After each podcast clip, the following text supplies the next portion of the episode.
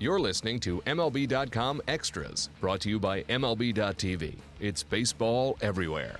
Hey everyone, welcome to MLB.com Extras. I'm Alexa Dat, and today we are talking Reds baseball. We bring in Reds reporter for MLB.com, Mark Sheldon. Mark, the Reds signs David Hernandez to a two year deal worth $5 million. What does the signing mean for the team right now? Yeah, Alexa, they really needed uh, some stability in the back side of the bullpen last year.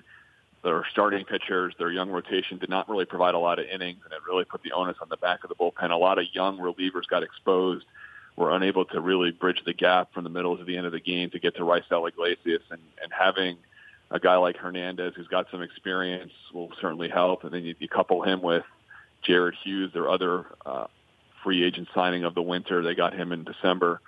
Uh, that really does give them four strong options in the uh, the middle to late innings. They have Iglesias, they have Hernandez, they have Hughes, and they have left-hander Wandy Peralta, and that's a nice quad of pitchers they have. They're also going to have a fifth guy, whoever somebody that doesn't make the, the rotation could possibly uh, be used as a bullpen guy. Michael Lorenzen is trying for the rotation, but he's obviously a fallback for the bullpen, something he's done before, and he's a power option as well. So that's five relievers they feel pretty good about. And then it really leaves us two open spots for grabs. And Hernandez has a really good walk to strikeout ratio.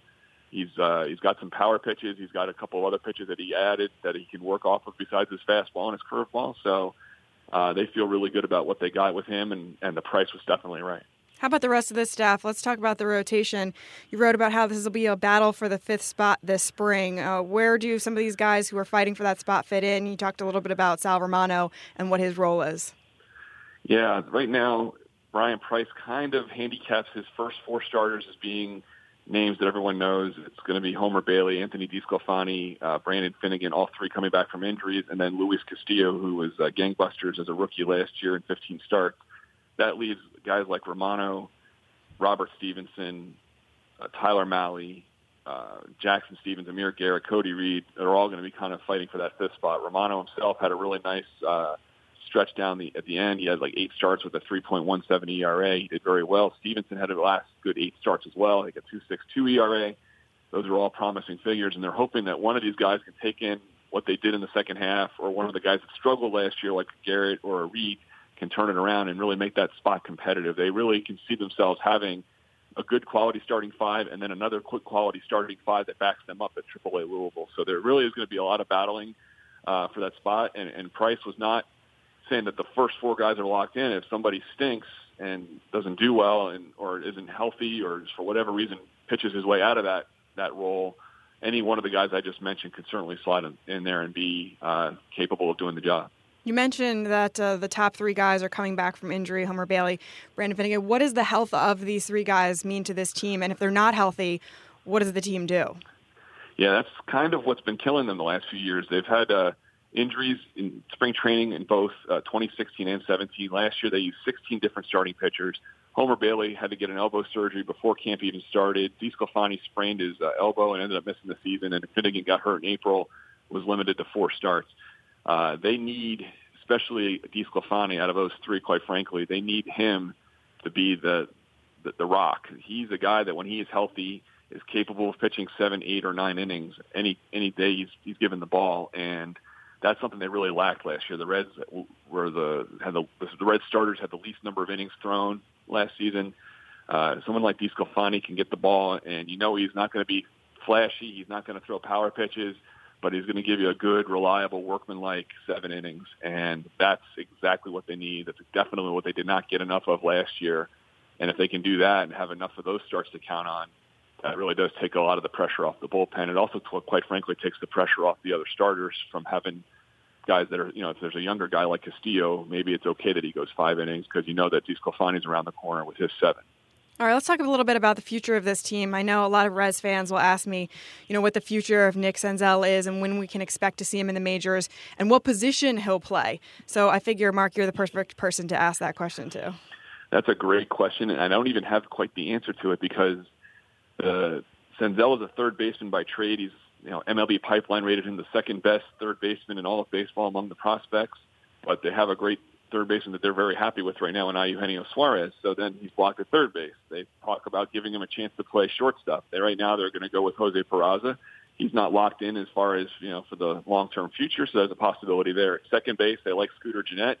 That's a position Senzel can play, and for the first time in his life, he's going to be given some outfield gloves, and he's going to go out and try left and right field. But they have Adam Duvall and, and Scott Schebler currently in those spots, and Jesse Winker.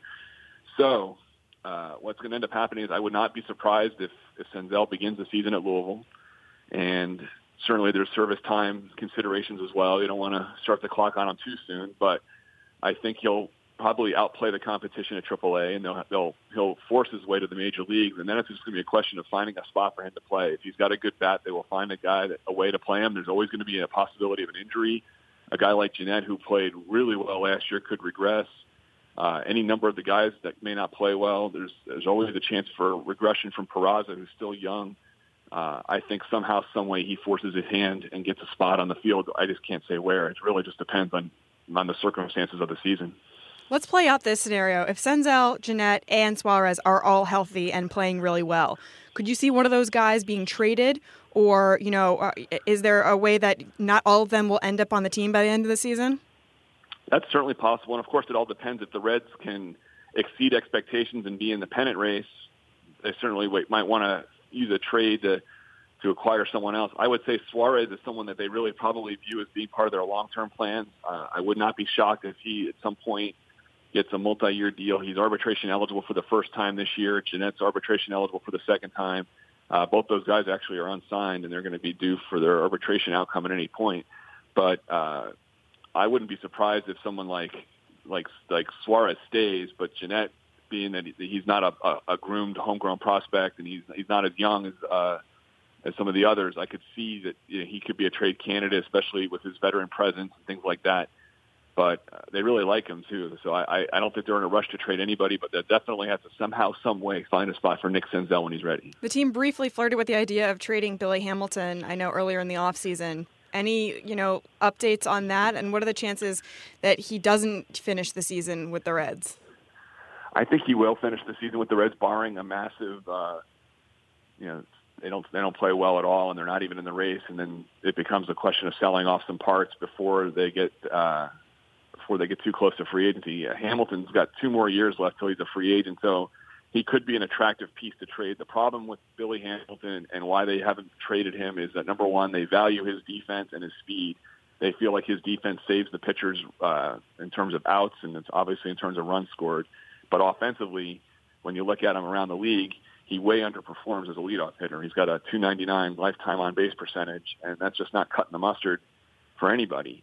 But uh, you know, they talked to the Giants uh, a lot. It seems like this winter, especially at the winter meetings, the deal didn't work out, and the Giants ended up moving some of their more attractive pieces to get Evan Longoria, and I think that probably killed any chance of the Reds uh, moving Billy Hamilton to San Francisco.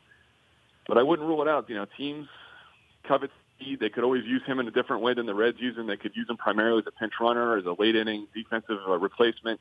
Uh, I wouldn't say that a trade isn't possible, but the Reds don't have a natural center fielder waiting in the wings to take his place, unlike uh, Winker and uh, other outfielders who are more like corner outfielders. They need someone to, to, that could play that position. They don't have someone.